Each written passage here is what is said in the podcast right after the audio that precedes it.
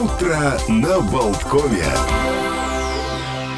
Прекрасное солнечное утро понедельника на Болткоме начинается. Олег Пек, Александр Шунин вместе с вами. Тра-та-та-тан, предпоследний день зимы. Официально можно сказать, 27 февраля. И первый день Великого Поста, чистый понедельник. Ха-ха-ха. Ну и вообще, да, приятно, когда утро начинается с такого Поста? солнца. А. И, и на посту, конечно же. А да, э, солнечная, чуть-чуть, едва-едва морозная погода, но уже угадывается весна за всем этим. Всем хорошего дня и продуктивной недели. День доктора во Вьетнаме сегодня отмечается. Профессиональный праздник. Всех вьетнамских докторов э, поздравляем.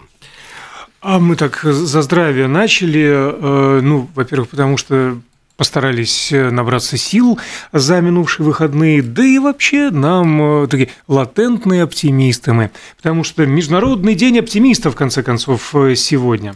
Давайте не обращать внимания на эту слякоть под ногами, рано или поздно она сойдет, потом, будем надеяться, город подметут, пропылесосят, травка зазеленеет. Как в анекдоте, да, было, когда пессимист говорит, неужели может быть хуже, а Может. оптимист говорит, обязательно будет. Будет, да, обязательно.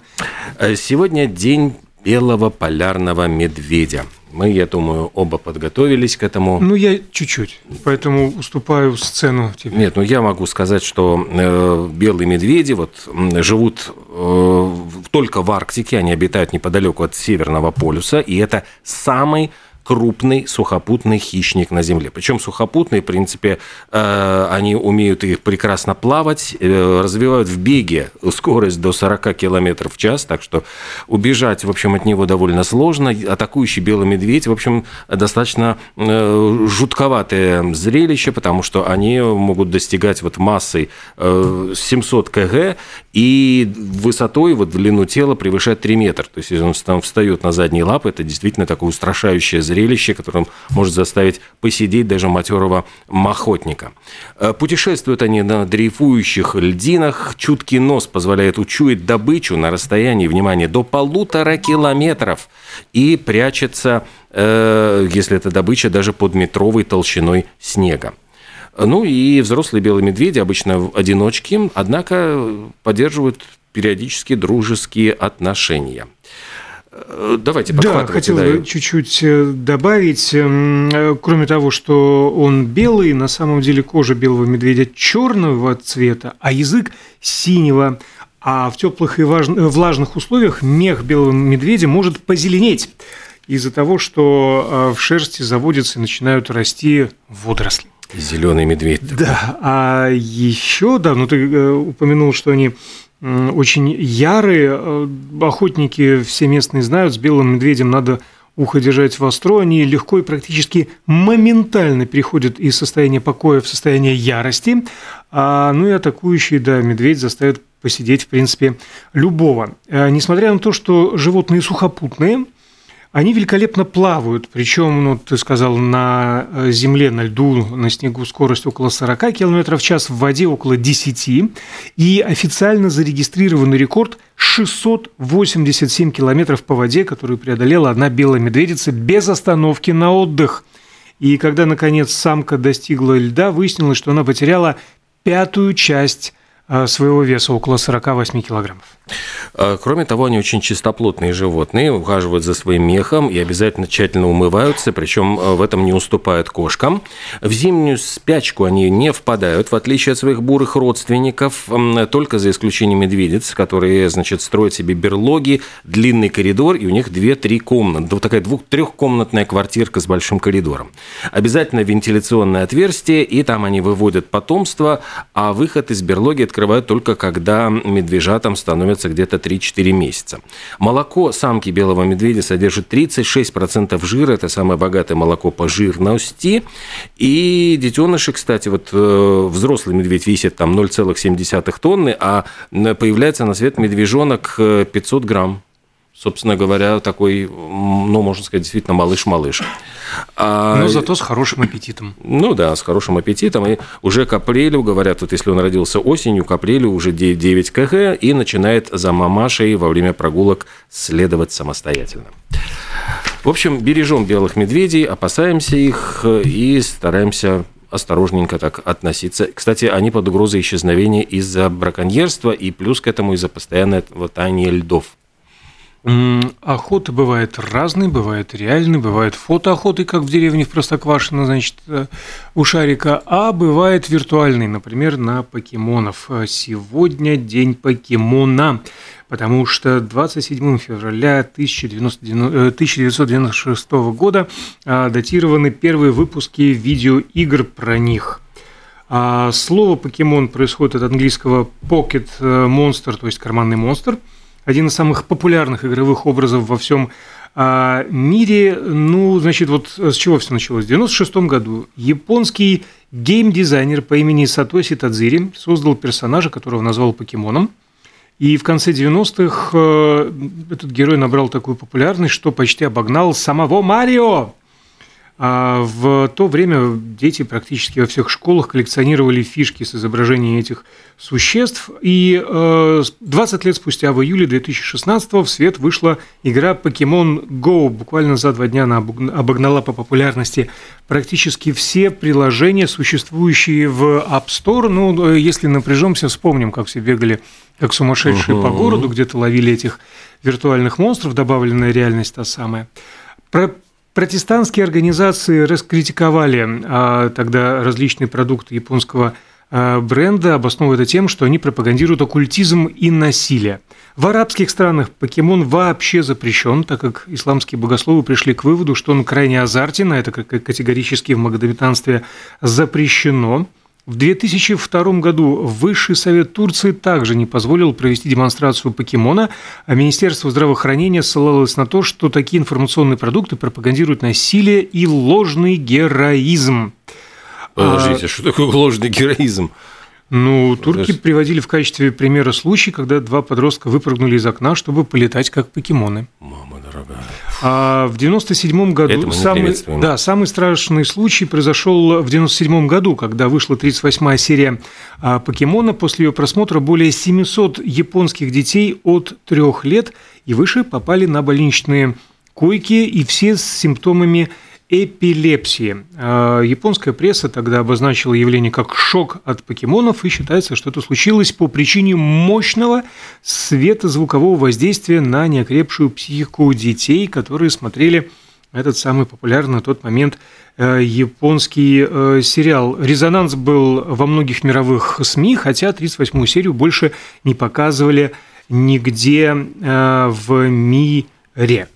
А еще надо отметить, что с 98 года, кстати, вышло еще и 20 фильмов, не только игр и аниме про покемона. На сегодня это не просто торговая марка, а настоящая часть мировой культуры а в большинстве стран продается многомиллионными тиражами игры, мультики, аниме-экранизации, фильмы этого а, бренда в Токио в 98 году, всего через два года после появления бренда, был открыт так называемый Центр покемонов. Ну и, наконец, в 2009-м Покемон Red и Blue попали в Книгу рекордов а, Гиннесса как самая продаваемая ролевая игра всех времен. И еще такой интересный факт. А, в 2008 году японские ученые из Института биологических наук Осаки открыли белок, который играет важную роль при передаче сигналов а, ну, между ленточными синапсами человеческого глаза и так называемыми дендритами. А, в общем, влияет на зрение. И назвали этот белок пикачурин в честь передвижений со скоростью молнии и электрических способностей покемона Пи Качу. Ну и э, в 2016 году еще один факт. Исламские авторитеты Саудовской Аравии выпустили отдельную фетву, то есть правовую позицию по просьбам верующих э, в честь игры Pokemon э, Go э, из-за того, что игровой механизм позволяет покемонам мутировать и улучшать свои характеристики. Это очень богословам исламским не понравилось, и, по их мнению, это является прямым указанием на теорию эволюции, положение которой расходится с мусульманскими канонами. Ну, я думаю, что и видеоигры тоже расходятся с мусульманскими канонами, не приветствуется это. А в Грузии приветствуется э, хачапури. Не только в Грузии. Ну и вот сейчас... бы сейчас бы хачапуринку хоть Да. маленькую, хоть бы откусить. Но в Грузии это слово является, ну, хачапури запатентовано, грузинские власти оформили патент э, на несколько блюд, вот включая хачапури в 2011 году, и является официальным грузинским брендом, э, то есть как интеллектуальная собственность э, Грузии, которую защищает специальный закон. Э, национальное блюдо, собственно, появилось на свет, когда пастухи, которые работали целый день и не могли воз- нормально пообедать, брали с собой лепешки с сыром, и постепенно это приобрело национальную значимость, вот как для итальянцев пицца. Интересно, что для хачапури нет единого рецепта. Тесто может быть, в общем, тоже разным. Там в основном это бездрожжевое или дрожжевое с нежной и воздушной текстурой. Главные компоненты – это сыр и яйцо. Сыр, как правило, э, имеретинский, но используется и брынза, и сулугуни, и моцарелла. Причем э, сыр не натирают, не режут, а принято крошить в количестве равном весу теста. Готовят его на сковородке, в духовке, на углях. Э, Собственно говоря, это э, второе по популярности грузинское блюдо, эм, заказываемое с доставкой на дом. На первом месте хинкали. Вот уступают хачапури хинкали. Вот, э, собственно, попробовать можно куча рецептов. Есть в каких-то разных районах Грузии свои. Говорят, что четыре вида основных. Мигрельские, аджарские, Дарские, вот это все. слоеные и меретинские. Но это вот четыре основных. А, да, ну, От слова хачу, значит, это сыр или творог, и пури хлеб. Пури хлеб, совершенно верно. А пури будем пуристами. А, И на десерт после хачапури, а, запив, ну, понятно, чем, конечно же, минеральной водой, хочешь боржом, хочешь на беглаве, а, закусим клубникой. Потому что сегодня в Соединенных Штатах национальный день клубники. Вот я ну, пускай знаю. у них там, в Вот- США, ну что же мы здесь не Да можем нет, ну, ты знаешь, себе вроде позволить на- тоже? Я вижу, что по- появляется у нас и на центральном рынке клубничка, но как-то, вот знаешь, вот вроде не сезон. Вот кажется, что у нас сезон в основном все-таки ближе к августу. Вот Ну, прямо, это, ну, ну, лет, ну, это да, ну, сезон иду- мелкой, бледной, но очень ароматной и близкой сердечку латвийской клубники. А так-то она круглый год, конечно. Ну, пускай она как огурец на вкус. И, в общем-то, также хрустит. Ничего, зато клубника иногда даже пахнет клубникой. А, я думал, что у вас просто лекция будет сейчас про клубнику. Нет. Нет, кроме... Я просто сглотнул. Мгм, да. А еще сегодня национальный день Калуа в Соединенных Штатах Америки, собственно говоря, посвящен вкусному кофейному ликеру, который можно тоже как в чистом виде, так и в коктейлях. Э, Ну, разумно, в пределах, и мы все помним о том, что это вредит вот, чрезмерное употребление здоровью. Впрочем, как чрезвы- чрезвычайно чрезмерное употребление всего чего, того же самого протеина. Хотя сегодня день протеина, а, тоже национальный день белка, посвященный пользе для здоровья.